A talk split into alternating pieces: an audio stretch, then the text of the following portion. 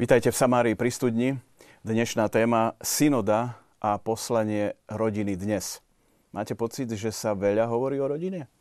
Ja si myslím, že ani nie a že stále sú ešte témy, o ktorých treba hovoriť, ktoré treba pripomínať, ktoré treba rozoberať aj v duchu aktuálnych udalostí, či už Bratislavský národný pochod za život alebo začínajúce sa stretnutie, svetové stretnutie rodín vo Filadelfii, Spojených štátoch amerických. No a sme veľmi radi, že na tieto aktuálne rodinné témy tu máme naozaj veľmi povolaných hostí. Som veľmi rád, že pozvanie prijal monsignor arcibiskup Stanislav Zvolenský, metropolita. Dobrý večer. Dobrý večer. Takisto Don Marian Valabek, riaditeľ Centra pre rodinu Bratislavskej arcidiecézy. Pekný večer.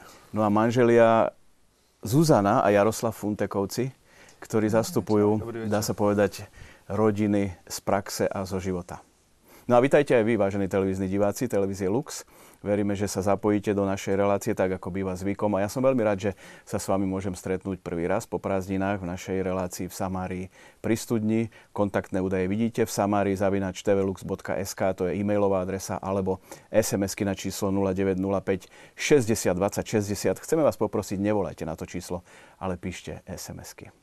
Otec arcibiskup nedá mi, aby som celkom na začiatok vám pravdepodobne aj v mene širokej rodiny divákov televízie Lux zablahoželal k tomu, že vás dnes zvolili na ďalšie obdobie ako predsedu konferencie biskupov Slovenska. Ďakujem pekne. Aké sú vaše prvé dojmy aj v súvislosti s tými rodinnými témami?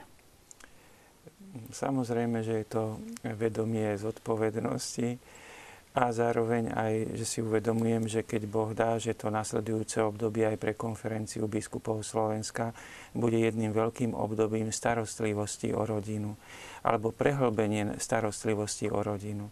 Samozrejme, že vychádza to z toho, že sme v období špeciálnom, prežili sme mimoriadnú synodu, teraz bude riadna synoda. E, zo synody vzídu mnohé, môžeme povedať, rozhodnutia, poznania, podnety. Nož a potom pre nás bude, aby sme e, sa pokúsili tie podnety čo najúčinnejšie alebo čo najširšie realizovať.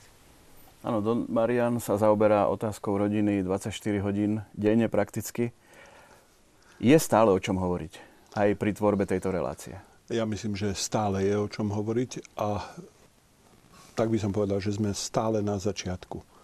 Že musíme sa stále vydávať smerom k rodine, lebo e, objavujeme, čo všetko je za tým skryté, čo tam Boh všetko pripravil a aké prekvapenia nám chystá. To sú také tradičné slova pápeža Františka, že Boh má prekvapenia. Ja si to uvedomujem práve tu uprostred rodiny, že naozaj každý deň. Manželia Funtekovci, vo vašej každodennej práci možno ani necelko máte čas zareflektovať na to všetko, čo sa deje okolo rodín a starostlivosti o rodinu a tie rodinné aktuálne témy. Vnímate aj vy zvýšenú pozornosť o dianie v rodinách a v súvislosti s rodinami? Vnímam takú určite v posledných eh, rokoch väčšiu aktivitu, čo sa týka pastorácie rodín. Častejšie sa o tom rozpráva a v, posledných, v poslednej dobe určite aj viacej takých konkrétnych krokov sme my pocítili a možno, že aj v ohľadom toho, ako sme pozývaní do služby Zároveň vidieť, že pribúda veľmi veľa nových aktivít, ktoré sa zaoberajú problematikou rodín. Aj keď sú možno mnohé ešte v zárodkoch, je sa tým ešte čaká treba veľa práce, mnohých iných činností, ale ja som posledné roky cítil naozaj, že tam nastáva pohyb a zmena, ktorá je dôležitá a potrebná pre rodiny, pretože je to veľmi dôležitá vec a možno často zanedbávaná. Otec arcibiskup, zdá sa, že pribúdajú ale aj problémy.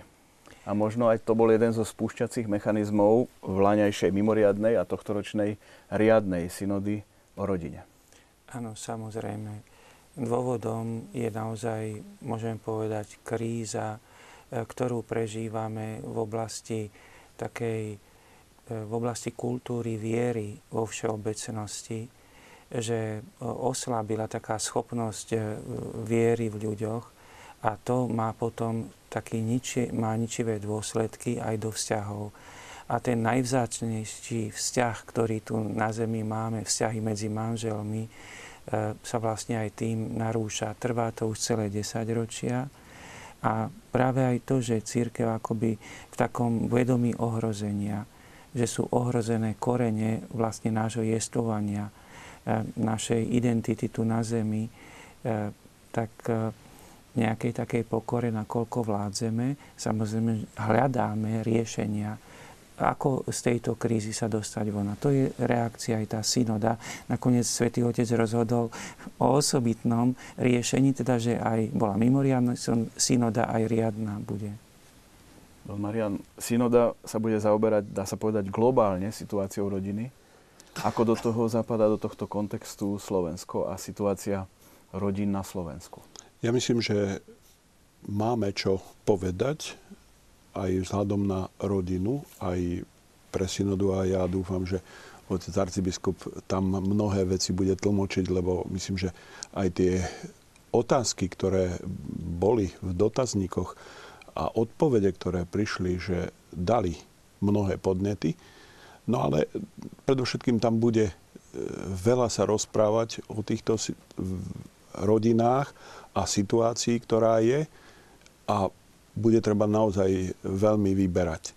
A preto si uvedomujem, že asi tá najdôležitejšia, ja to tak vnímam, že to musíme povedať prvé, že sa potrebujeme modliť za rodinu a za synodu, lebo keď sa nebudeme za nich modliť, tak budú možno eh, hľadať niekde inde, ako majú.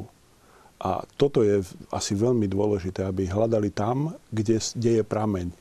Otec arcibiskup hovoril e, na Svetej Omši o pri e, nedelnej Svetej Omši e, v dome, že naozaj musíme putovať k prameňu a toto je tiež to putovanie k prameňom rodiny, k svetej rodine. A toto možno už teraz na začiatku poprosím aj mnohých, aby si urobili deviatník.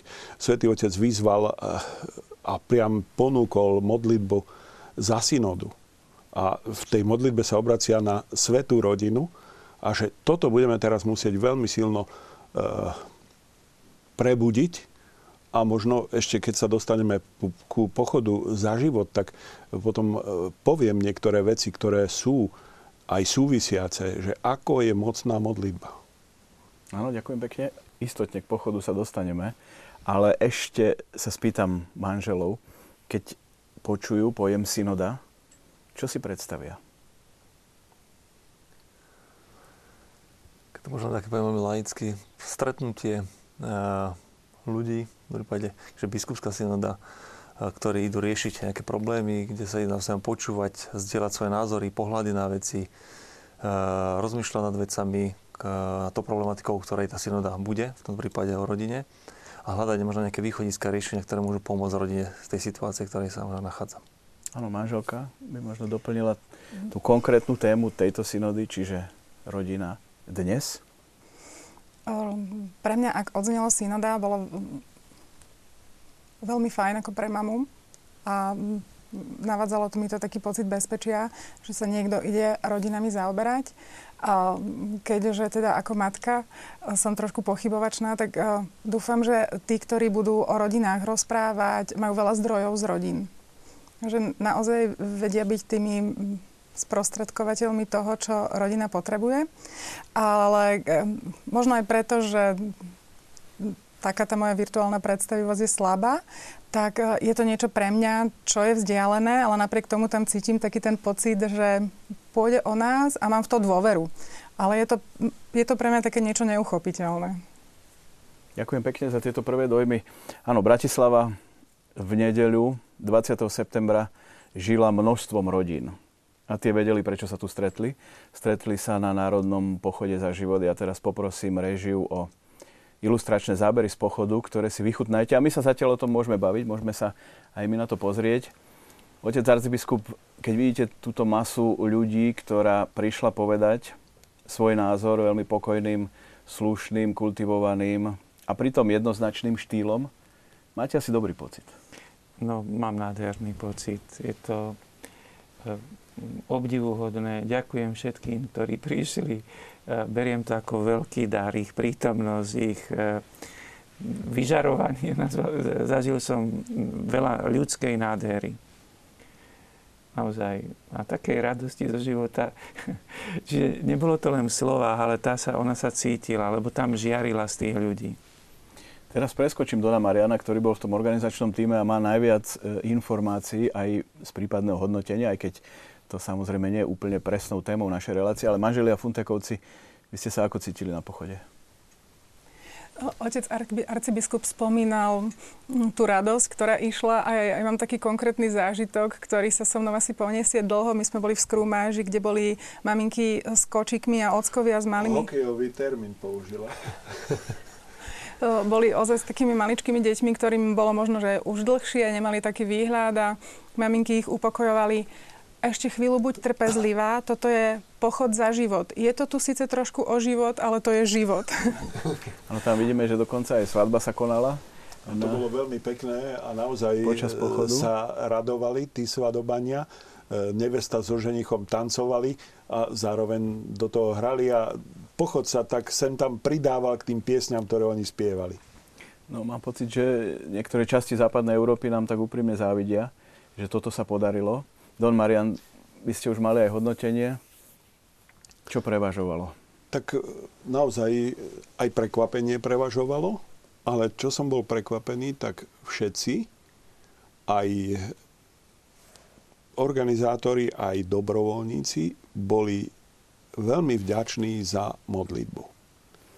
Ja viem, že tam bola aj taká duchovná sekcia, ale ja som dostal také správy z viacerých zdrojov, že doma sa ľudia modlili, tí, ktorí nemohli, tak sa modlili. Mali trošku aj strach, lebo e, po Slovensku boli dažde, e, búrky okolo Bratislavy a tu bolo naozaj také pripravené prostredie pre všetkých tých, ktorí prišli. Tak toto si tak uvedomili a rovnako potom, e, čo bolo prekvapením také, tak, taká veľká ochota dobrovoľníkov, ktorí vlastne e, boli na začiatku celého diania, nevedeli, čo všetko ich čaká. Niektorí si pamätali Košice, ale väčšina tých dobrovoľníkov boli úplne noví, ale na druhej strane boli veľmi, veľmi takí aktívni, ochotní, až, až to tak vyrážalo dých E, tí organizátori hovoria, že e, títo dobrovoľníci e, v tej chvíli nemali prácu, tak išli do skautského mestečka, ale boli na vysielačke a hovorí, že keď som zavolal, boli tam behom dvoch minút. A pritom to bolo dosť ďaleko od toho miesta. Takže aj takíto pohotoví boli, tak to bolo veľmi, veľmi také silné. Áno, význam rodiny bol tým počiarknutý podľa niektorých odhadov to bolo najviac ľudí, čo sa zhromaždilo v Bratislave, v centre Bratislavy od roku 1989 a vieme, prečo tam chodili vtedy. A ako by sme to vedeli prepojiť s aktuálnymi témami rodiny a najmä, najmä synody a možno aj stretnutia rodín? Lebo častokrát sa v titulkoch objavovalo, že sa demonstrovalo proti potratom v niektorých médiách, ale myslím si, že tá, tá myšlienka bola širšia aj v súvislosti s ponímaním témy rodiny. Tak ono, dá sa tak trošička s úsmevom povedať, že e, pokiaľ sme tu v pozemskom živote, vždy jestvujú dve optiky. Na jednu vec sa môžete pozerať z dvoch vecí, tak kto chce, tak sa bude pozerať vždy z tej druhej strany a bude sa mu to zdať, že je to proti niečomu. Ale nechajme to tak. Chceli ste e, vlastne odpoveď, má to nejaký súvis so synodou? No, napríklad, keďže išiel pochod o, ži- e, o, pardon, za život, miesto, kde sa život rodí, rodina, kde sa opatruje. A synoda e, chce hovoriť, pastorácia rodín je založená na svedectve dobrých rodín. Je totiž, my môžeme ako kňazi, môžeme pekne o tom hovoriť a aj pravdivo, ale synoda ako prichádza k poznaniu, že najlepšími svetkami sú tí, ktorí povedia, a s Božou pomocou vládzeme ísť spolu už viacej rokov. S Božou pomocou máme deti. A vlastne tam, toto je, sa tu aj v synode, teda v tom prípravnom materiáli hovorí, že vlastne treba veľmi, sa to tak povie, že zhodnotiť ten pastoračný nástroj príkladu dobrých rodín. Don Marian?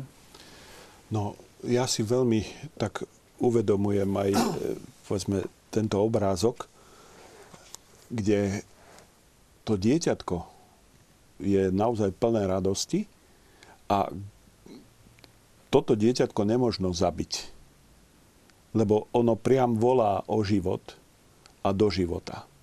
A volá nielen e, svojich kamarátov, kamarátky, ale celé rodiny. A ten pohľad na dieťa, ten vždy vyvoláva úsmev, radosť a ja myslím, že aj ty to môžeš e, spomenúť potom z tvojej práce, že keď príde povedzme do domu tretieho veku e, dieťa, tí starí ľudia sa ohromne rozžiaria. A tí, ktorých ty máš na starosti, tak naozaj e, až s prekvapením ožijú. Tak toto je e, naozaj veľká vec a každé dieťatko, ktoré prichádza na svet, prináša práve toto. Skúsme si povedať teraz možno tak faktograficky o synode, aby sme mohli ďalej sa rozprávať o ďalších detailoch. Bude sa konať od 4. do 25. oktobra. Ak som si to správne poznamenala, možno by ste mohli predsa len vysvetliť, otec arcibiskup, tým, ktorí presne nevedia, o čo ide, že teda je to stretnutie je to zástupcov jednotlivých biskupských konferencií a ano. nech sa páči. Áno, je to stretnutie zástupcov biskupských konferencií, potom e, e, manželov odborníkov v oblasti rodinnej, rodinného života, ktorých vyberie Svetý Otec. Je to v podstate asi zhromaždenie, dá sa povedať, e, okolo 300 ľudí, e, ktorí majú za úlohu v tých troch týždňoch e, trvania synody pripraviť podklady, alebo by som povedal, že vyjadriť chápanie súčasnej situácie tej najzákladnejšej skutočnosti rodiny, E, ako ju e, v súčasnej dobe veriaci ľudia chápu podľa svätého písma. Jednoduchšie sa dá to povedať, že na základe samozrejme vedomosti mnohých odborníkov, či už na sväté písmo, na teológiu, ale aj na psychológiu a potom aj z praxe e, mužov a žien, matiek a otcov, ktorí to žijú v podstate v konkrétnom živote. Má to byť teda odpoveď pre súčasnú dobu E, akým pohľadom veriaci človek má pozerať na to, e, čo znamená rodina. Máželia Funtekovci, vy ste aké témy očakávali, aby synoda preberala z vášho pohľadu praxe? Aké témy? Uh, témy... čomu by sa mala venovať? Hmm. Mala by sa možno venovať uh, tvorbe prostredia, ako vymyslím možno spôsob alebo tvorbu prostredia v rámci tých malých spoločenstiev a skupín, to znamená tých v rámci farnosti, nie, čo sú také tie menšie spoločenstva. A ako nájsť spôsoby a formy, aby tam prebiehala veľmi dobrá spolupráca medzi, medzi kňazom farnosti, medzi, medzi e, tým farským spoločenstvom, e, v rodinami, ktoré tam žijú.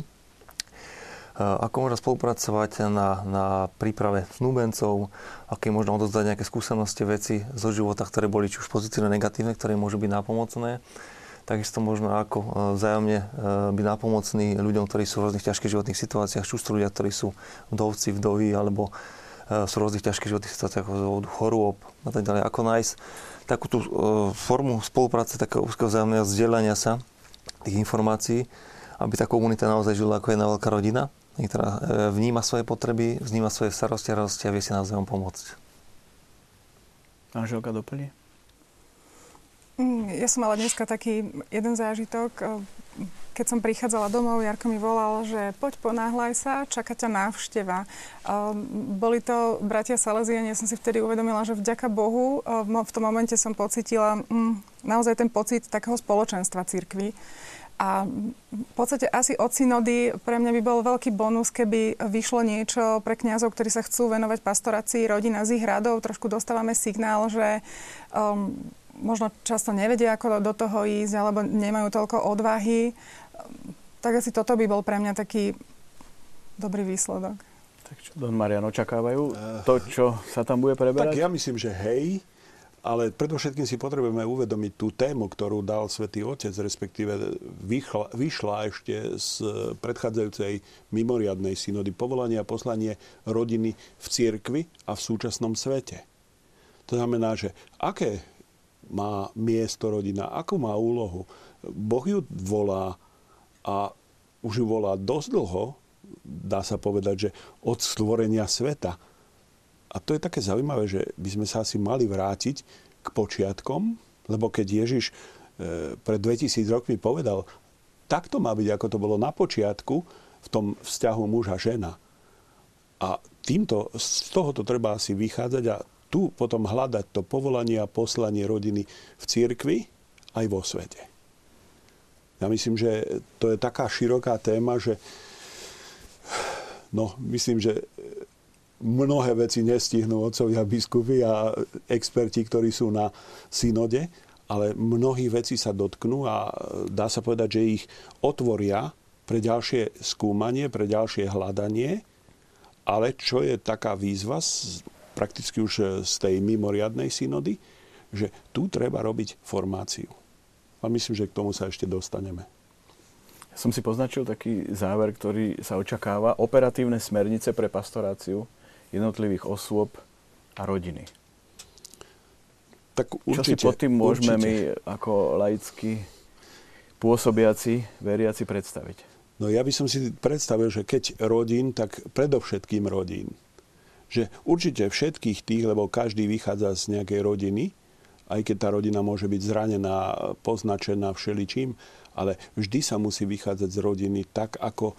A to nie je náhoda, že Ježiš sa narodil do rodiny keď prišiel na svet a učil sa človečenstvu, tak e, predovšetkým sa to učil doma s mamou, otcom. Hej? A takto môžeme aj označiť Jozefa, lebo Jozef naozaj po tej ľudskej stránke robil všetko, čo otec. A tak sa stal vlastne takým sprievodcom dospievania. Spolu s Máriou boli sprievodcami dospievania Ježiša, lebo ho museli pripraviť do života po tej ľudskej stránke. Hoci tam bolo Božie pôsobenie, ale toto tam nechýbalo. Tak myslím, že do všetkých týchto oblastí bude táto synoda zasahovať. A predovšetkým by mala teda túto vec a ešte viac by mala hovoriť o sviatosti manželstva, lebo tam je východisko. Možno v tejto súvislosti by som teraz požiadal režiu o príspevok spravodajský ktorý pochádza z vlaňajšej mimoriadnej synody. S prvým návrhom textu reláciou väčšina synodálnych otcov nesúhlasila. Odmietli prijať, aby bol názor jedného či dvoch účastníkov prezentovaný ako názor celej synody.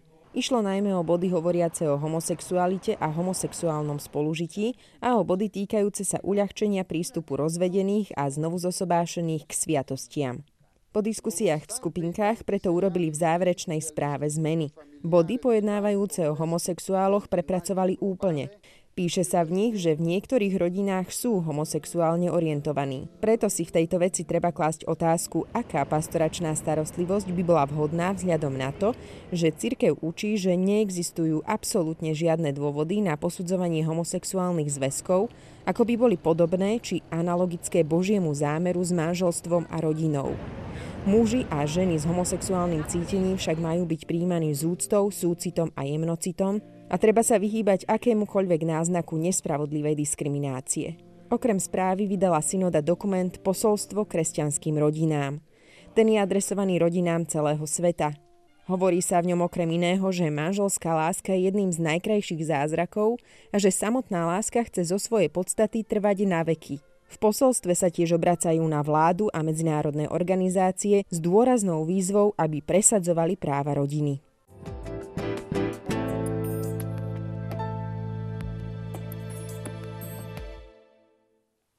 Áno, v dnešnom svete rodina žije v rôznych situáciách globálne, v niektorých kontinentoch naozaj pre nás troška vzdialené, ale synoda sa musí zaoberať všetkými, tak ako bolo aj v príspevku bez rozdielu. Možno by sme mohli trošku zareagovať na tie slova, ktoré odzneli otec arcibiskup aj v súvislosti možno s e, našimi spolubratmi alebo sestrami, ktoré troška inak prežívajú svoju sexualitu. Ten spravodajský príspevok bol postavený na tom, že e, v jednom bode synody, e, keď sa dávala taká priebežná správa, v tej správe sa nachádzala aj spomienka o tom, že synoda hovorí aj a hovorila o otázkach ľudí s homosexuálnou náklonnosťou. Keď však potom médiá vyzdvihli práve túto čiastku z tej správy a vytvorili vo verejnosti dojem, že to bola akoby skoro hlavná téma synody, tak vlastne potom aj v samotnej synody a e, medzi tými účastníkmi synody vznikla taká negatívna reakcia, že e, svojím spôsobom, že sa e, do médií dostáva nepravdivý obraz o synode. To možno na, na margo tej správy. Druhá vec, že prítomnosť ľudí s homosexuálnym cítením je, je tu, je to reálny jav E, týchto ľudí stretáme. E, patrí im e, v princípe naša úcta, tak ako každému človekovi v plnej hodnote k ich talentom, ich, mohli by sme povedať, všetkým dobrým vlastnostiam. A zároveň potom ale aj prichádzame do určitého napätia, keď sa hovorí o tom, aké má poslanie podľa chápania svätého písma ľudská sexualita. A tam vzniká to určité napätie v rozhovoroch s, e, s osobami, e, ktorí majú homosexuálne náklonnosti. Ale je vlastne aj toto jedna veľká kultúrna výzva pre ako realizovať v týchto podmienkach e, vieru a ako prijať posolstvo svätého písma. Áno, v príspevku ako keby táto téma a potom téma rozvedených boli ako keby tie nosné, počas celej synody, ale zrejme naozaj išlo najmä o interpretáciu médií, ktoré hľadajú čo najzaujímavejšie témy. Áno, e, je zrejme, že pre médiá je to téma zaujímavá preto, lebo istým spôsobom je v nej skrytý to, čo sa nazýva, že je to téma, akoby, ktorá vyvoláva určité súperenie, teda kontroverziu určitú. V poriadku, médiá tieto témy predstavili Áno, tie témy tam boli, ale neboli to tie témy, ktoré by sme mohli povedať, že len tieto témy e, boli akoby na predmetom e, toho, čo sa hovorilo na synode. Ale samozrejme, že aj tie zranené vzťahy tých bratov a sestier, ktorí, ktorých manželstvo sa rozpadlo, že sú rozvedení, hovorilo sa o nich s najväčším rešpektom, prípadne do akej komplikovanej situácie sa dostanú novým civilným zväzkom. Ďakujem pekne. Máte vy z praxe týmto smerom nejaké skúsenosti? V slovenských reáliách, kde sa pohybujete? Popri tých slovách oca arcibiskupa mňa tak zasiahlo to slovo výzva. Uvedomila som si ja v tých svojich zdrojoch, že pre mňa situácia, že mám v blízkosti či už priateľov alebo kohokoľvek, kto rieši túto situáciu vo svojej rodine, ale že neviem, či, či mám všetky zdroje na sprevádzanie ich. Ešte som sa v takej situácii ne, neocitla, ale je to taká veľká otázka u mňa. Ja skôr, že som mal možnosť stretnúť v rámci e, pracovného života ľudí s takýmto cítením, napríklad homosexuálnym cítením. Vždy to bolo stretnutie veľmi príjemné s kultivovaných milých ľudí, takže bola spolupráca vynikajúca, nemal som s tým žiadny problém. Skôr som vždy cítil u nich, že to bolo tiež niečo, čo ich možno trápi, nehľadajú riešenie, hľadajú pomoc, nevždy si nevedia dať rady a skôr niekedy je tá téma aj médiami je interpretovaná, tak možno tak skôr vyhrocovaná, ináč ako to oni sami prežívajú v skutočnosti. Je možno účelovo, cieľene, ťažko povedať. Hm. A keď možno sa poviem tým párom rozvedeným, tam, tam cítim tiež jednu, jednu dôležitú vec, že Eh, často ľudia, ktorí boli, mali, mal som možnosť poznať a poznám ľudí, ktorí, ktorí zažili aj také ťažké situácie v tom manželstve, že to možno zlyhalo a eh, nezvládli ten vzájomný vzťah. Že často aj mnohokrát povedali, keď budovali nový vzťah, eh, že Zažil som aj také odpovede, že by sa možno niekedy vrátili späť do toho pôvodného vzťahu, ale už tá cesta späť nie je, je to veľmi zložité a ťažké. Možno to niekedy chcelo čas niektoré veci riešiť, lebo sú zložité veci ťažké, ťažko sa nám o to rozprávať, pretože máme možno to šťastie, že Zatiaľ, zatiaľ prežívame pekný vzťah, ale nie každý, každý, každý to môže mať, takže treba tým ľuďom skôr pomôcť, treba byť vnímavý a treba ich skôr pozbudiť, aby hľadali cestu, ako, ako sa len dá cent, myslím, že to stojí za to.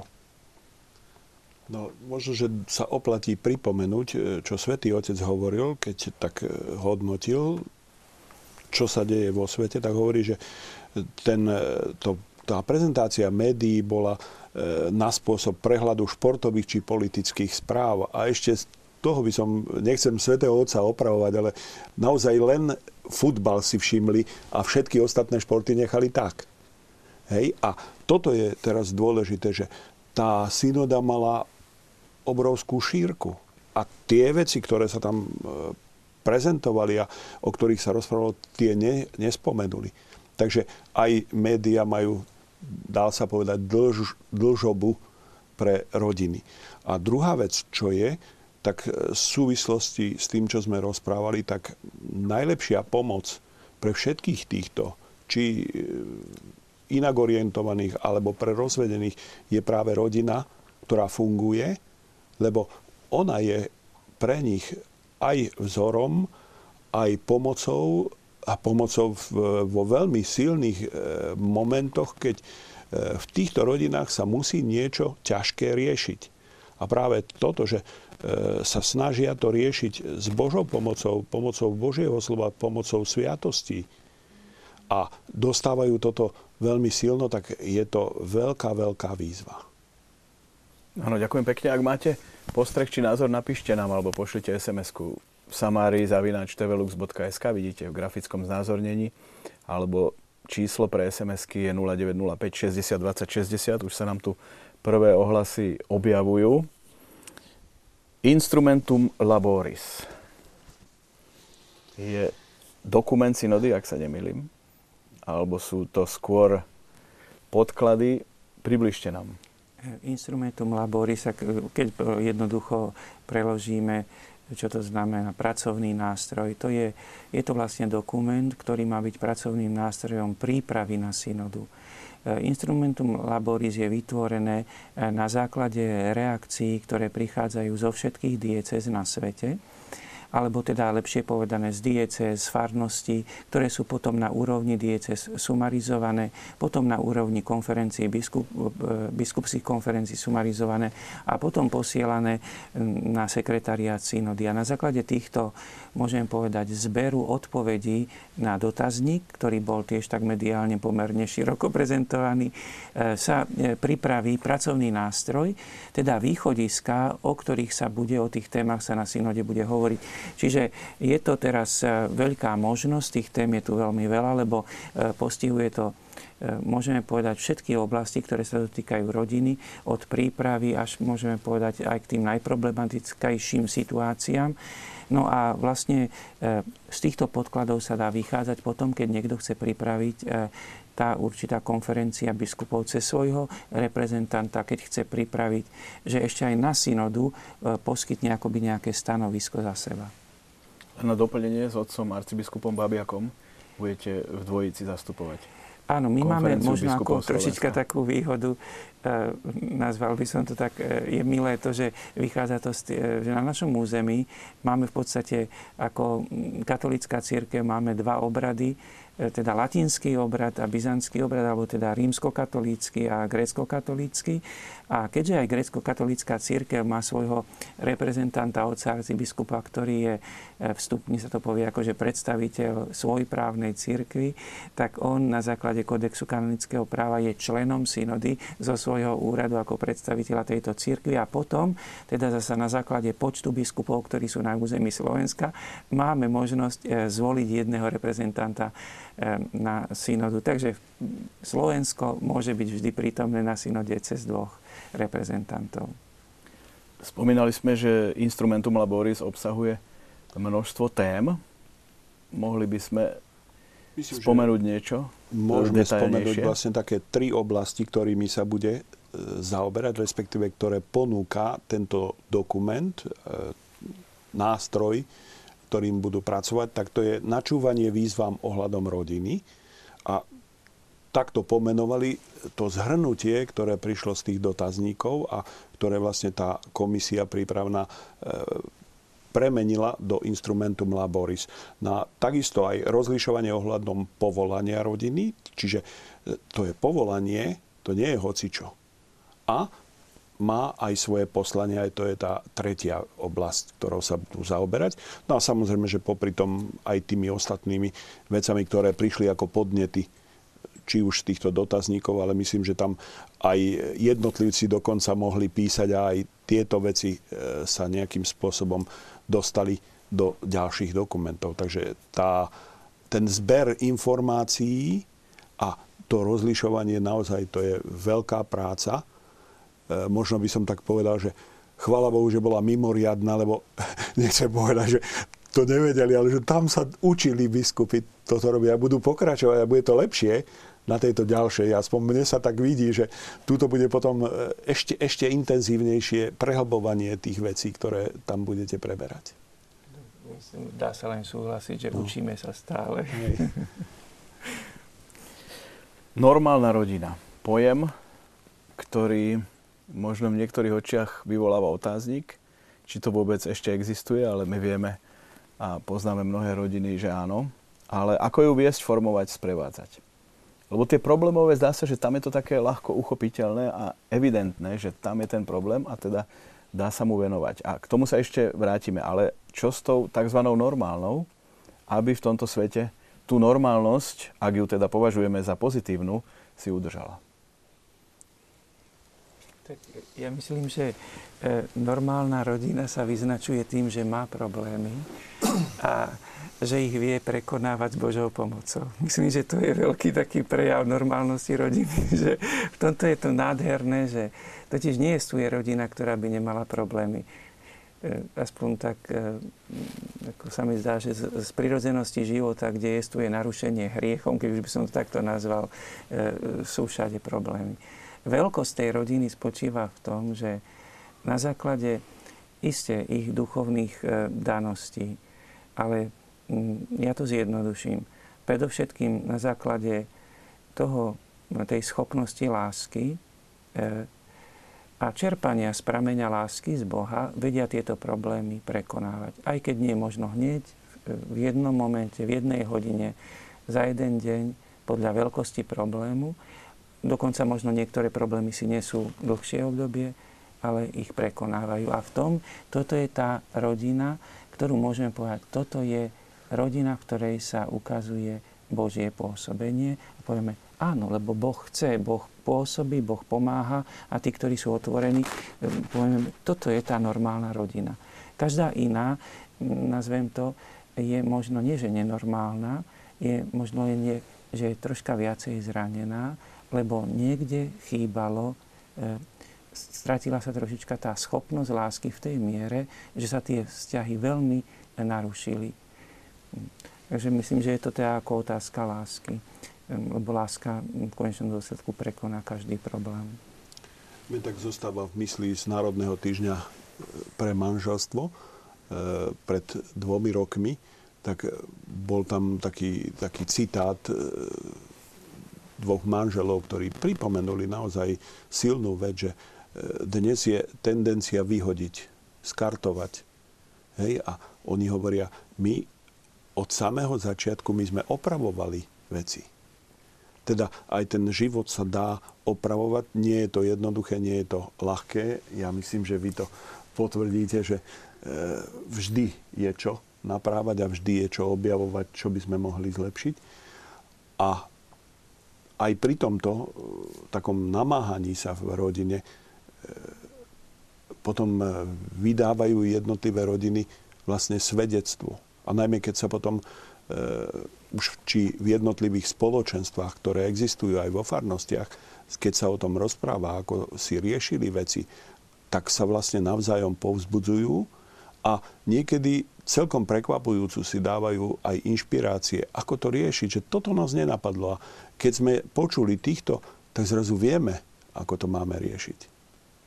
Takže myslím, že toto je veľmi dôležité a pravdepodobne to bude oveľa silnejšie ešte zdôraznené, ako to bolo na mimoriadnej synode, že rodina je subjekt pastorácie. To znamená, že nie o ňu sa starajú, ale ona sa stará nie len o seba, ale aj o druhých ja to niekedy tak prirovnávam, že rodina má trojité povolanie a trojité poslanie.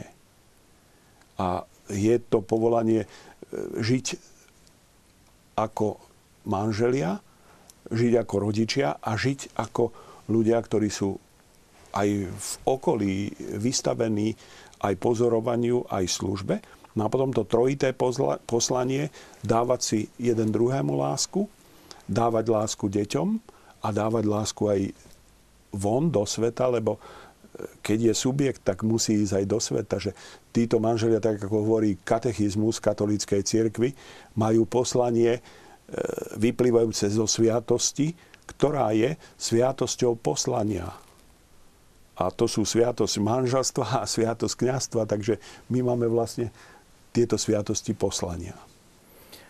Áno, vy ako manželia a rodina v praxi, v čom by ste najviac potrebovali pomoc v rámci pastorácie podľa vás? Ale tak, aby ste, ako to aj Don Marian spomínal, boli byť tým subjektom. A teraz samozrejme nemyslíme ekonomické zákony krajiny a, a starostlivosť tohto štátu, ale v rámci pastorácie rodín.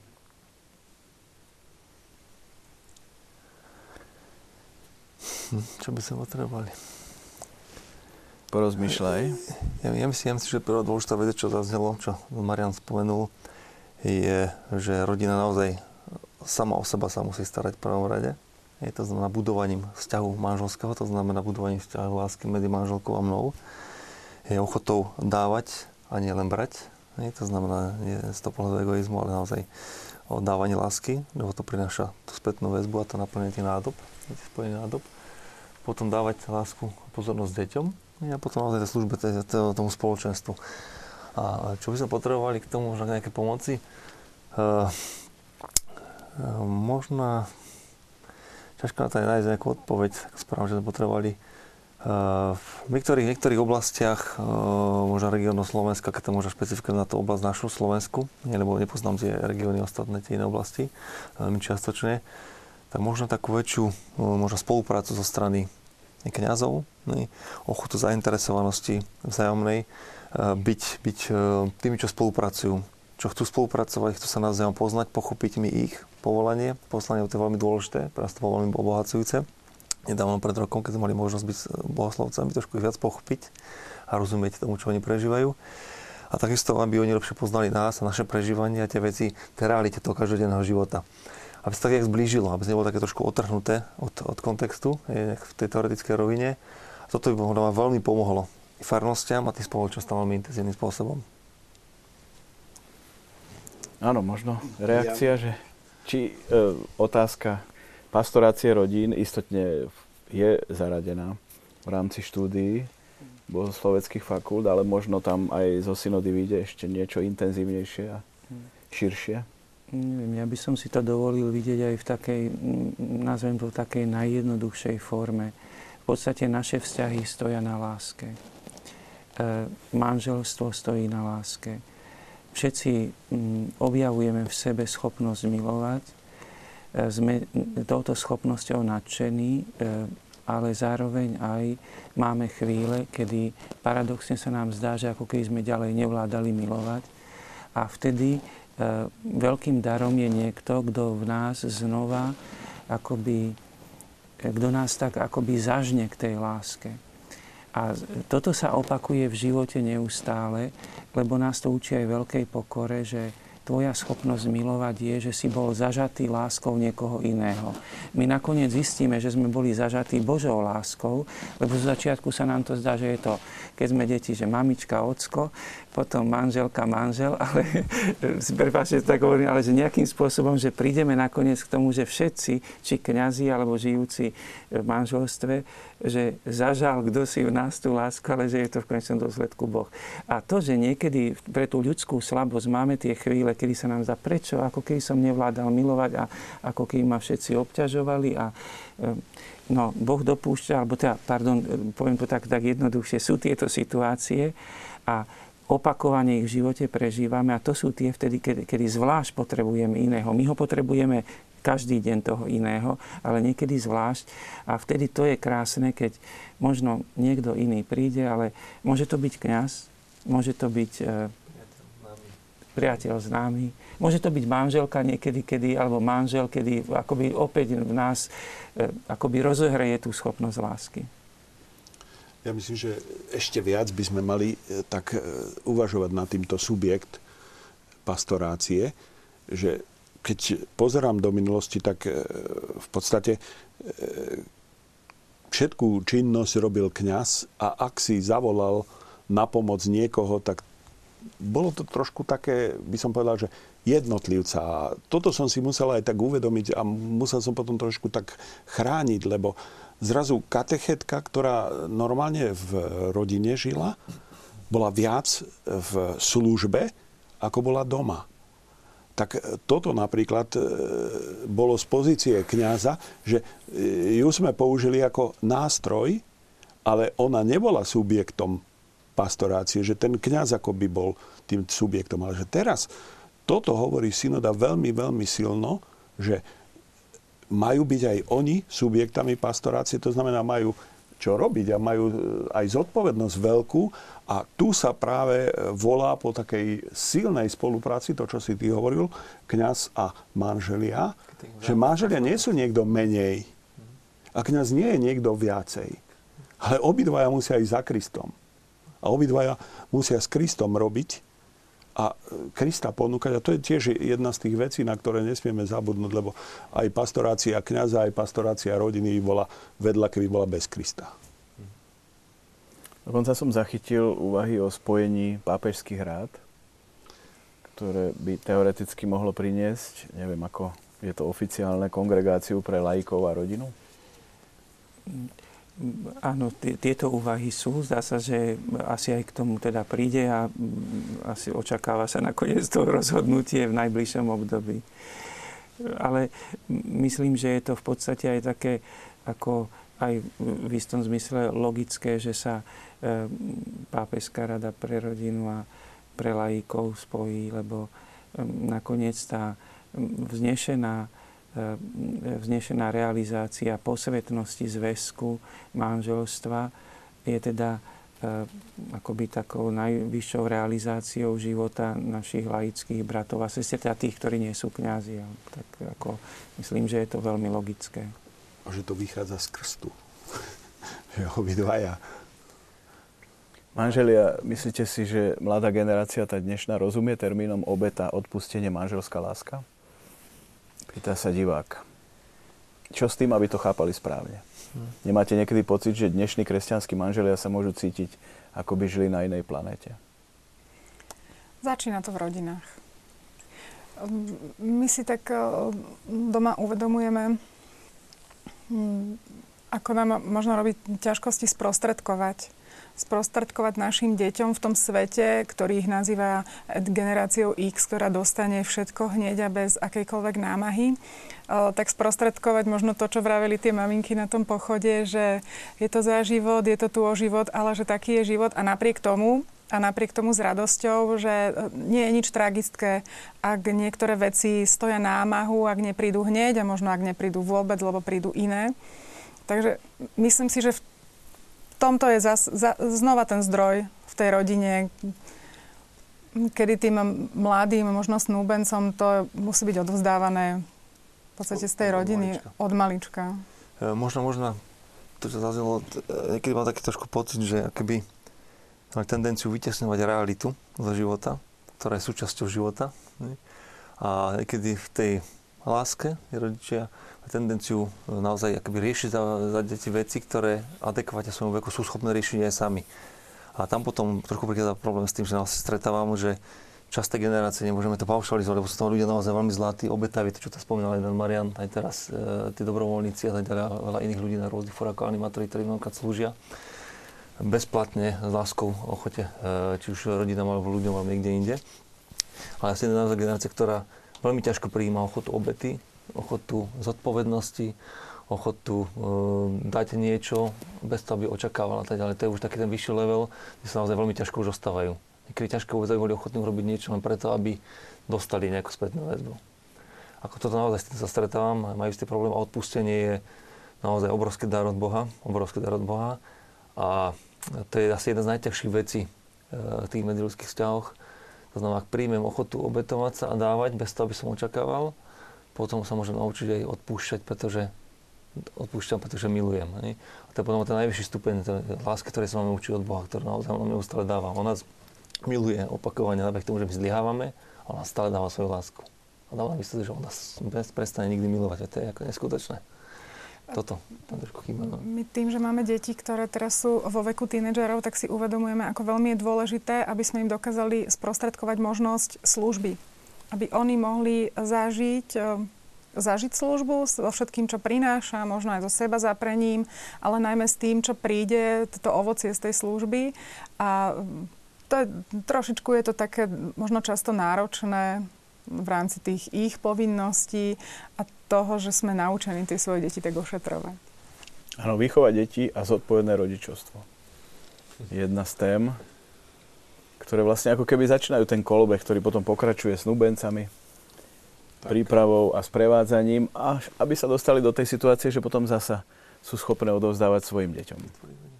Ja myslím, že sa oplatí pripomenúť slova emeritného pápeža Benedikta, ktoré povedal v Miláne a ja si ich tak veľmi dobre pamätám, lebo sme tam boli a sme ich hneď mali aj sprostredkované.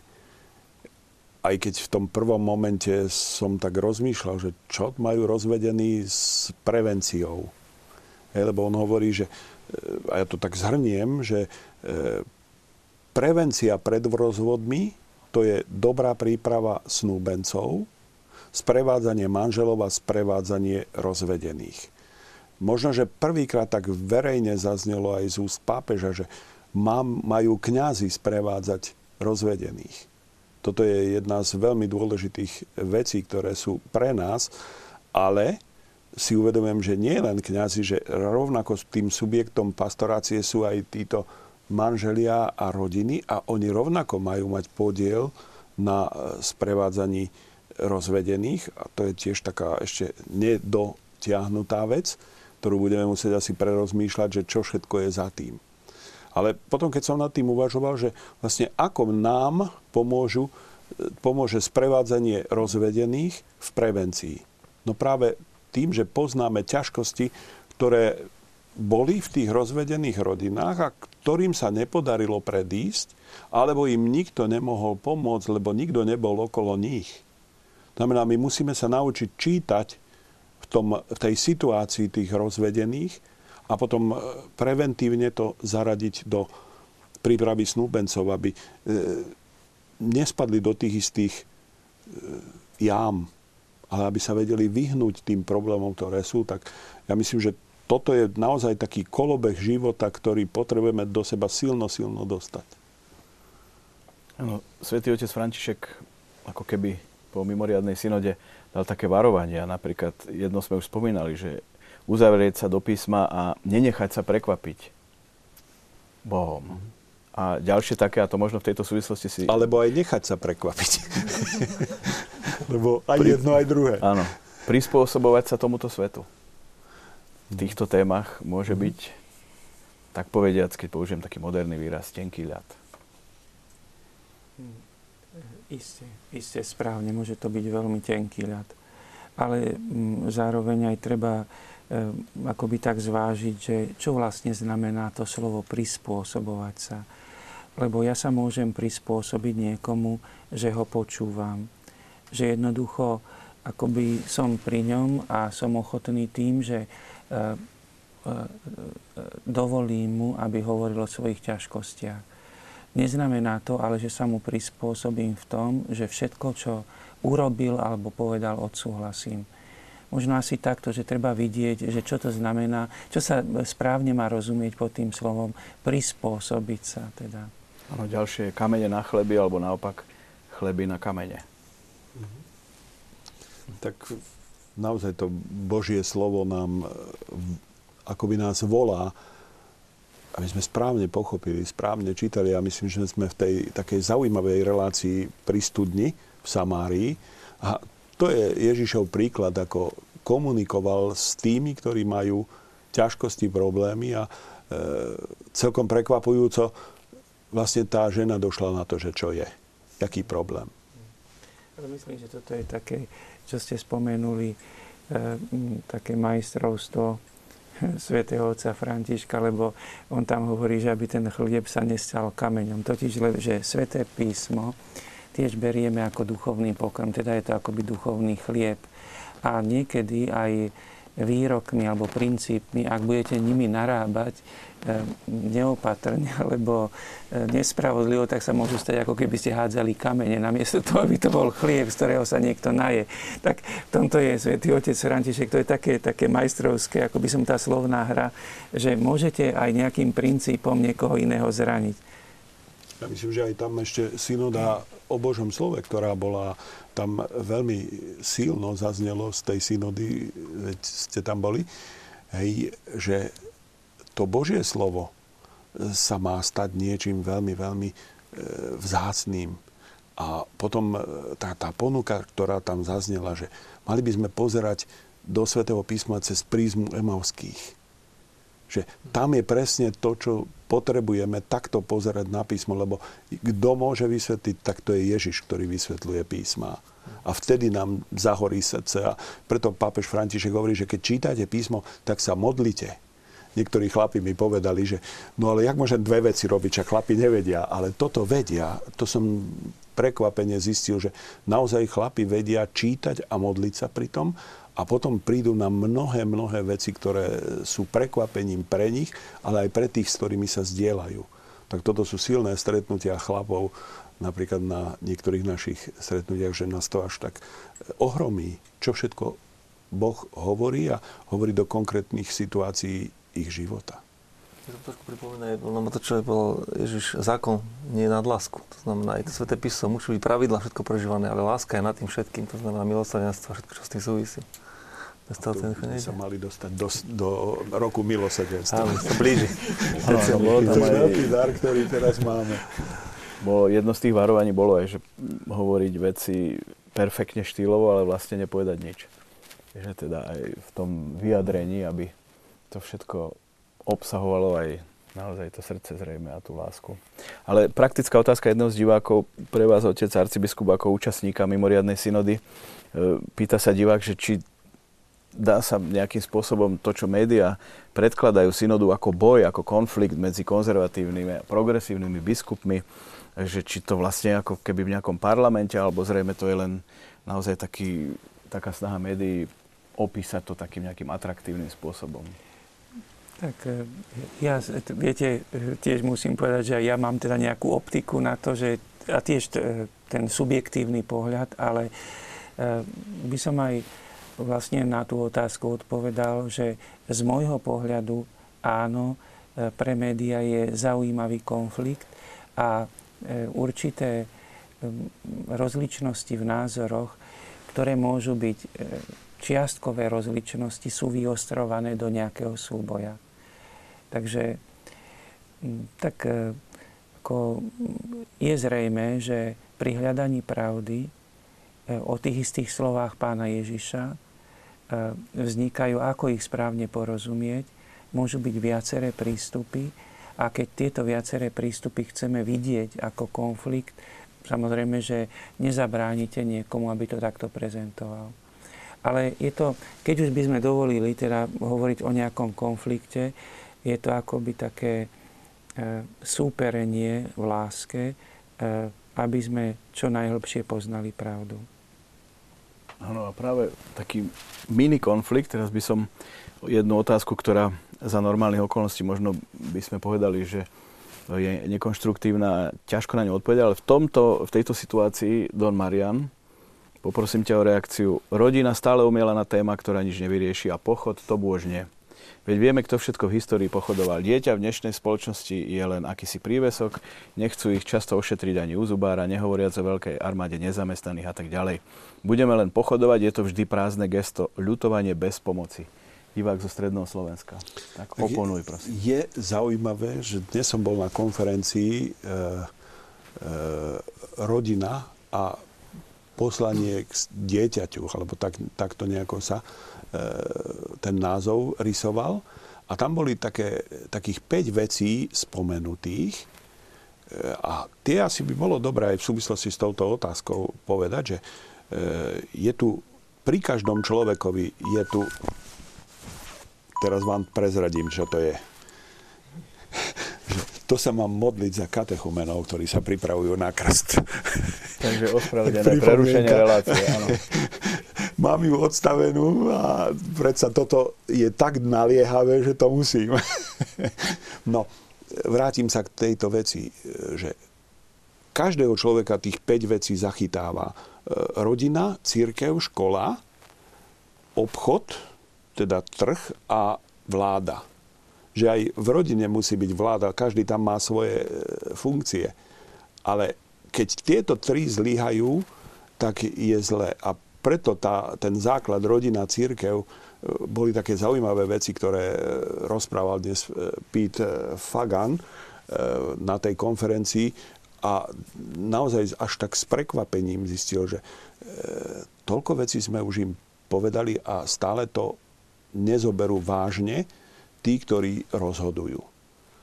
A práve aj táto vec, že rodina je základ a tam sa dostáva takých vecí, tam je výchova k e, človečenstvu, e, tam je humanizácia každého človeka.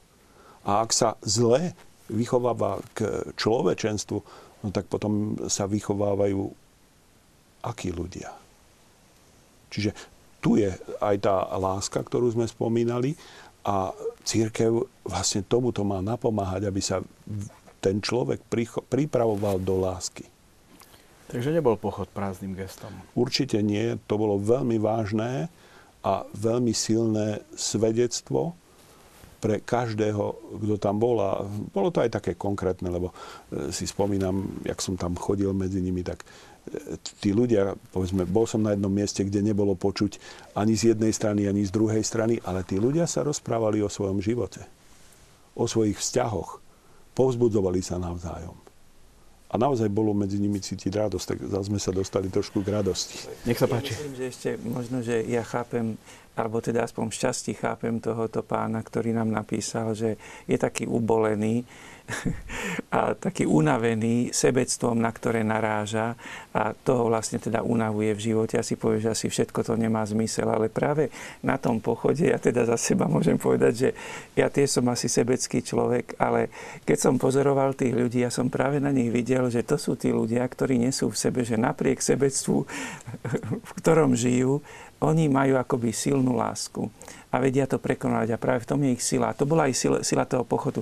Takže e, ja by som tak povedal, áno, my všetci sa liečíme týmito, ktorí vedia milovať, lebo niekedy sme unavení z vlastného sebectva, zo sebectva iných ľudí. Ale po jednej strane ho chápem, ale práve ten pochod je o týchto ľuďoch, ktorí majú tú silu, že láskou premáhajú sebectvo ochota nevzdávať sa a napriek tomu, že nevždy som milovaný, som ochotný znova stať a milovať napriek tomu. Bol tam ohromný pohľad, jeden ja ho teda poznám, ale poviem len opis, hej, e, s bradou a vnúčka ho ťahala za tú bradu a hrala sa s ňou a všetci ľudia okolo mali úsmev na tvári, lebo to bol taký milý pohľad, že až. Áno, a istotne sú momenty, ktoré možno nie priamo, ale nepriamo môžu dopomôcť aj povedzme k tej sociálnej pomoci keďže rodina sa ohlásila a tak ďalej, aj pre tých, ktorí vytvárajú zákony tohto štátu a tým pádom môžeme aj divákovi Petrovi zareagovať, ktorý píše, že je pre ňo nepochopiteľné, ako môžeme chrániť rodinu, ak im nevieme vytvoriť podmienky, aby v tomto štáte slušne žili a potom spomína, a aké sú minimálne mzdy a ako to je, keď niekto ide do zahraničia a tak ďalej, ale myslím si, že aj, aj týmto smerom bol signál vyslaný. Ja myslím, že veľmi silno e, aj týmto smerom, aj samotnými konkrétnymi krokmi či už to boli zbierky pre tehotné mamy, ktoré sú v ohrození, alebo niektoré ďalšie e, také aktivity, ktoré prebiehajú a o ktorých sa hovorilo, tak ja myslím, že e, tá pomoc tu je a že e, tá rodina je citlivá na tieto veci, lebo oni sami cítia, že nám chýba a ako je dobre, keď nájdeme nejaké prostriedky, ktoré by nám pomohli, ale zároveň oni sa zdieľajú a pomáhajú si navzájom. Ja by som sa si dovolil povedať, že úplne toho diváka chápem. Aj ja si, ja veľa lamentujem, to chýba, ono chýba. Ale práve zasa by som sa vrátil k tým rodinám. Človek čerpá z tých rodín, žijú skromne, Viete, toľko vecí im chýba a keď sa majú radi a keď majú svoje deti, viete, to je nesmierna sila. Ono je, viete, vždycky je to ten problém, že keď sme chceli, ale to je taká naša, ako, to je aj taká choroba, trošička taká naša slabosť v súčasnej dobe, ale ako istým spôsobom, to za to hovorím, že vôbec sa nechcem teraz žiadnym spôsobom robiť lepší od toho diváka, plne ho chápem, ale čerpám z tých, lebo práve v tých rodinách mnohých, že mohli by stiažovať, mohli by oplakávať, čo všetko im chýba. A viete, nachádzame také rodiny, ktoré žijú v radosti a láske v tej skromnosti. No. Dobre, to je cesta... Sila svedectva spoločenstva. No, veď práve, ale... No. Takže každý sa ocitňuje v situácii, kedy sme, tak to zaznelo, spomenuli, že unavení, nemáme chuť a energiu na niektoré veci, vyčerpané. To neznamená, že máme teraz skončiť a ostať byť pasívny, že nech ostanem a zdávam to. Ten život aj tie ostatné veci, práve naopak. Aj keď nám to veľká učí láme nohy. A treba znamená, že to je tá konfrontácia, ktorá je podľa mňa stále dôležitá s tým Bohom každý deň, či to je ráne modlitbe, večerné modlitbe a to písma čerpať, hľadať tú silu a povedať, že ja som milovaný, Bohu na mňa záleží, tak mal by som nájsť trošku v sebe sily, aspoň trošku z lásky sa mu dať, že byť ochotný bojovať a pracovať na som táto jeho lásku, ktorú mi stále dáva. A ísť ďalej a hľadať a bojovať, zápasiť a uvedomiť si to, čo je vlastne podstatné dôležité. Niekedy ten život my sami trošku niekedy komplikujeme zbytočnými nešťastnými rozhodnutiami. Túžbami. A túžbami a možnými váš, vášňami a žiadostiami a tak ďalej. Rodina je školou ľudskosti. To je téma e, púte, ktorá sa bude konať počas synody v Šaštine. To nám napísali jej organizátori. Púť rodín. Púť rodín za synodu. To, je, to treba tam zdôrazniť, že chcú sa modliť za synodu. Bude to v priebehu 10. oktobra e, a myslím, že ten program, ktorý si tam oni vytvorili práve z tohoto, že na čo synoda a za čo sa treba modliť e, pri týchto účastníkoch synody, čo budú potrebovať. Tak toto je taká silná, silná vec. Ja ešte trošku k tomu tak pridám, lebo Jaro spomínal túžby a že na toto tiež tak zabudáme. A ja som sa pri viacerých e, situáciách teraz ocitol, že nezabudli sme na výchovu túžob. A toto si uvedomujem aj v mnohých e, tých e, rozhovoroch, že po všeličom možnom túžime, ale zabudneme na túto výchovu. A toto svätý, Jan Pavol II veľmi silno zdôrazňoval vo svojich e, katechézach aj keď sme už na to zabudli, ale Pán Boh to vždycky nejako tak prihrá cez niekoho, že toto, toto nám ukáže, že aha, nezabudnite. Že je to, každá rodina je škola ľudskosti a teda aj e, škola túžob a výchova túžby. Ich správne usmeriť. Zvládnuť Hm? Divák Jozef sa pýta, nie je problémom dnešných rodín vylúčovanie Pany Márie z našich rodín? A spoliehanie sa skôr na ľudí, spoločnosť? Uvádza dokonca aj církev. tak e, troška nás privádza do rozpakov, lebo musíme plne s ním súhlasiť, že e, dokonca by sme povedali, že e, k pravému vzťahu k Pánu Bohu nevyhnutne patrí aj vzťah k Pane Márii. Takže myslím, že dá sa s divákom Ale asi... opýtaj sa ich, že či vylúčujú Pánu Máriu. Takže nevylučujeme panu Máriu, ale, ale musím priznať úprimne, že naozaj e, častejšie viac e, komunikujem s Bohom, nemeckým mocom, s pánom Ježišom, ako s pánom Máriou. Ja tomu sa treba určite učiť a treba na tom pracovať. To je realita úprimnosť, ktorú pomenovala. Ja mám asi jednoduchšiu situáciu, keďže sa s Máriou stotožňujem v materstve, takže v podstate sa s ňou veľmi často konfrontujem, ak zlyhávam ako mama, alebo neviem si rady ako mama. Ale v poslednej dobe aj ako manželka, že často tak ako sa snažíme pozerať asi z jej pohľadu, ale áno, je to pre mňa jednoduchšie možno. Častejšie viem byť konfrontovaná s ňou ako... Ešte provokuje vlastne to prežívanie e, sveto Jana Pavla II, ktorý naozaj bol totus tu z Mária, celý tvoj. A chcel by som sa do tejto fázy dostať, ako to poviem hej, mať takýto hlboký vzťah s pánom Máriou, hej, keď prežívam, ale naozaj bolo to určite úžasné, pretože pohľad matky, aj možno vnímanie, aj príhovor je zase niečo iné ako komunikácia s Ježišom a s nebeským mocom.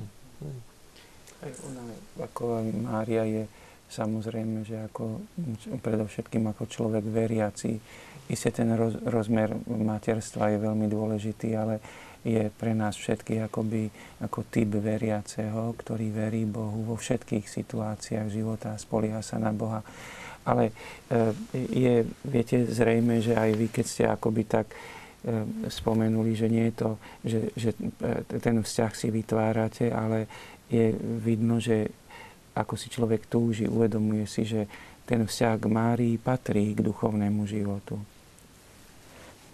Ja nemôžem zabudnúť na svätého Jozefa, lebo ano. panu Máriu a svätého Jozefa ja musím držať spolu.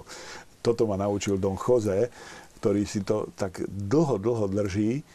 A ja som bol tak prekvapený, keď pápež František v prvej homily hovorí o nežnosti, mužnej nežnosti svätého Jozefa. Myslím, že toto treba vnášať do rodín a učiť sa. Toto bude tiež jeden z tých momentov, ktoré budú na synode, e, lebo v tých materiáloch je nežnosť Boha. A keď to prepojíme zase s rokom milosedenstva, toto všetko sa tu objavuje a dá sa povedať, že toto všetko je z rodiny. Že Sveta Trojica sa nepodobá na rodinu, ale je rodina. Hej, že toto si musíme uvedomiť a tam je toto všetko a máme pred sebou svetú rodinu a naozaj v tej e, rodine Mária a Jozef sú zodpovední rodičia tak... Zároveň pre, pre mňa si zároveň asi naj, takým najvyšším stupňom tej dôvery voči Bohu, lebo naozaj tá odozdanosť bola obrovská, čo Sv. Jozefa, ale Márie. Viac tam sa možno nenechal. Aj s tými všetkými vecami, ktoré musela sa uvedomovať, ktoré sa diali, tej spoločnosti, ktorej žila, toho možno neprijatia, čakala dieťa, ja som napriek tomu povedala, Fiat, stále sa môže, ako toto je neuveriteľné, toto je, prečo sa mám mňa učiť, a čo sa pracuje celý život. Množia sa nám divacké otázky, takže to sme radi, že nasledujete. Ďakujeme za to. E, treba ešte niečo dodať, aby sme sa potom vrhli naplno na tie otázky, povedal by som z tej obsahovej stránky synody, čo by bolo treba ešte spomenúť? Tak e, iste ten záber synody je veľmi široký, aj keď by sme, keď sa pokúsim, e, znova len vyberiem niečo, čo je Spomínali sme jednu, ako aj otec Marian zdôrazňoval, ten veľký význam. A myslím, že to je tak jedna význam e, rodín, manželov, ktorí e, svojim príkladom môžu pastoračne vynikajúco pôsobiť, lebo oni sami ukazujú, ako s Božou pomocou zápasia a s Božou pomocou sa im darí uskutočňovať ten vzájomný vzťah, že vládzu ísť spolu životom. No a potom jedna veľká téma bude e, samozrejme tých zranených, lebo zase musíme povedať, že je tu jedna veľká časť zranených vzťahov, ktoré sú zranené veľmi zásadným spôsobom a tí ľudia, muži, ženy, ktorí nejakým spôsobom teda sa dostali do tejto situácie, tiež potrebujú doprevádzanie. Takže to, je, to bude tiež jedna veľká téma. Áno, práve divák Stano nám píše, aby sme sa vystrihali stavať do pozície, teda nemyslím my tu, ale celkové dokonalejších členov elitného klubu, keď sme si udržali manželstvo. Verné manželstvo je ideál, o ktorý sa musíme usilovať, ale tí, ktorým sa to nepodarilo, tiež potrebujú cez nás cítiť, že ich Boh má rád. Tak to je práve tá vec, ktorú majú aj manželia robiť, že toto bude aj obsah e, toho rokovania synody, lebo práve význam rodiny ako nástroja pre začlenenie zraniteľných skupín. Tak toto je taká silná vec, že do toho spadajú povedzme, všetci tí ľudia, o ktorých sme hovorili na e, pochode za život, všetci tí ľudia, o ktorých e, ide teraz, povedzme, títo migranti, ľudia v Afrike, že naozaj e, ešte budeme dlho rozmýšľať, že čo všetko môžeme urobiť. A e, rozbiehajú sa také veci, že e, idú manželia do misií. Hej, novomanželia sa rozhodli, že idú celý rok do misií, že prvý rok manželstva strávia v misiách a ja e, viem si predstaviť, aké ťažkosti ich tam čakajú a čo všetko ich tam e, čaká. Už sme rozprávali povedzme, s našim dom pravdom, ktorý tak aj pozýva, že tí manželia, ktorí vedia francúzsky a chceli by, mohli by prísť tak na mesiac, aspoň, že by sa pozdielali e, s našimi rodinami o ťažkostiach a ukázali im, že existuje cesta aj pre nich. A toto sú, toto sú veci aj, povedzme, uvažujú o Sibíri a už niektorí manželia tam aj boli a tiež e, toto robia. Takže tých perspektív, ktoré sú pred nami, je veľmi veľa. Otázka na vás, manželia. Majú mladí snúbenci, zamilovaní, schopnosť pochopiť ťažkosti manželského života, ktoré ich ako skúšky nepochybne čakajú, ako aj spomínal otec arcibiskup, bezproblémové. Vzťahy neexistujú, mm. tak povediac. Čiastočne. Čiastočne a z toho potom ale následne vychádza tá potreba venovať sa nie snúbencom, ale manželstvám v tých prvých rokoch manželstva. Aj snúbencom, ale aj... Aj snúbencom, ale potom. väčšinou tie naše myšlienky končili pri tom odprevadiť e, snúbencov do manželstva a tie prvé roky manželstva aj z našej osobnej skúsenosti sú, sú tak náročné, že vidíme, naozaj vidíme tam tú potrebu sprevádzať tie mladé manželstva v tých začiatkoch. Je určite veľmi dobre pre, pre mladé manželstvo, pokiaľ má vo svojom okolí, v tom prostredí naozaj staršie manželstvo, s ktorým má dobré vzťahy, rozumejú si, hej, ktorom naozaj môže čerpať, a zdieľať sa o mnohých veciach, porozprávať sa o tých problémoch, ktorými bojuje, ale také povzbudenie, možno niekedy aj radu, e, ako, ako možno niektoré veci riešili oni, čo im pomohlo, čo samozrejme nezaručí, že aj im to pomôže, ale môže to byť jeden zo spôsobov, ktorý môže pomôcť nejakú inšpiráciu nájsť. A možno minimálne už len to pozbudenie, že dá sa veci zvládnuť a nie naozaj dokonalé manželstvo nie je ani bezproblémové manželstvo, to je utopia. No, to si uvedomujem, že to bolo z mimoriadnej synody priamo úloha, e, že sprevádzať tieto mladé manželstva, ale myslím, že všetky. Aj naše manželstvo, každé naše manželstvo, aj stále potrebujú sprevádzanie, to znamená iný, iných párov, priateľov, kniazov a tak ďalej, lebo naozaj my bojujeme sústavne s vecami a to, že, jak pán divák jeden zareagoval, že že elitný klub, sa niekto sa do role elitného klubu, že fungujúce manželstvo a niečo podobného. Vy poznáte takých elitných? Ja myslím, že ja nie. Nepoznám, lebo ja myslím, aj manželstvo, ktoré môže fungovať dodnes, neznamená, že bude fungovať aj ďalej. Hej, to nikde nie je záruka, to znamená, sme na ceste, hej, až po smrť. A to, že sa nám to podarilo doteraz, ďakujeme Pánu Bohu za to. Hej. A každému, komu sa to podarí, ďaká naozaj za to ale to neznamená, že sa to podarí ďalej. To je každodenné rozhodnutie a zápas, či to znova zvládneme a či zvládneme žiť naozaj tú lásku v každodenných činnostiach a maličkostiach. Tak. Lebo ja by som si tak dovolil, viete, nedá mi, že vlastne táto pokora, e, to je, to je to nádherné na tom, e, presne, keby sa niekto cítil, že chce tvoriť elitársky klub, to je akoby začiatok konca. E, aj ten vzťah zvonka, keď to pozoruje kňaz, zistí, že je to vždy založené aj na tej pokore, že vedia, že tento poklad máme v hlinených nádobách, ako hovorí sväté písmo. Čiže musíme veľmi opatrne s tým pokladom toho vzťahu narábať a naozaj pred Pánom Bohom v pokore. Takže, ale myslím, vy ste to teda inými slovami, ale krásne svedectvo vydali. Keď si pamätám ako mladý manžel alebo ešte chodiaci, Eh, keď sa slovo nikdy bolo veľmi často používané. To sa nikdy nemôže, to nikdy a tak ďalej. To, to slovo už dávno nepatrí do slovníka môjho života, pretože život ma naučil, že to slovo tam vôbec nepatrí. Pretože my nevieme, čo bude za hodinu, za 3 minúty, o 5 hodín, aká situácia životná nastane, aké okolnosti nastanú a či ich ustojíme, alebo naozaj zlyháme v nich. A, a viete, s kým ich ustojíte. Áno, naša relácia sa pomaly chvíli ku koncu. Ja ďakujem všetkým divákom za postrehy, ohlasy aj divákovi Dušanovi, ktorý nám dal námet do ďalšej relácie, aby sme sa trocha pozreli na históriu rodiny, ako sa to všetko vyvíjalo za tie dlhé stáročia. Divákovi Jánovi, ktorý potvrdil, že chýba v niektorých farnostiach väčšia spolupráca na týchto témach medzi laikmi a kňazom. A samozrejme objavujú sa otázky ako e, povedzme s manželkami, ktoré majú problémy s manželom a tak ďalej, ktorý sa nestará o rodinu alebo pije. A to všetko by bolo znova na, na ďalšiu reláciu. A istotne v Samári pri studni sa rodinným témam budeme venovať aj naďalej. Dnes e, končíme posledných 50 sekúnd. Skúsme každý, ak vás môžem o to poprosiť, jednou vetou povedať čo tá synoda môže priniesť? Ja si želám, aby priniesla nám všetkým túto pokoru napriek všetkým problémom, ktoré pozorujeme v živote manželov a rodín, mať nádej v Božiu pomoc. Ďakujem pekne, Don Marian. Veci, ktoré chystá tá synoda, tak myslím, že treba tak e, v takom kontexte dnes na tej konferencii to zaznelo z úst Pete Fagana, že ak chcete niečo robiť dobre, nemôžete to robiť rýchlo. A treba to robiť primeraným jazykom lásky. A za manželov jeden zástupca kvôli času? Možno jednu vec, že ja verím, že synoda bude len také pokračovaním toho, aby sme sa učili schopnosti počúvať jeden druhého navzájom a tak spolupracovať na tom Božom diele, ktoré Pán Boh pre nás pripravil. Ďakujem pekne, ďakujem za návštevu štúdiu. Ešte raz ďakujem vám, vážení televízni diváci, že ste nám písali. No a nechajte sa prekvapiť Pánom Bohom. Ďakujem pekne za pozornosť.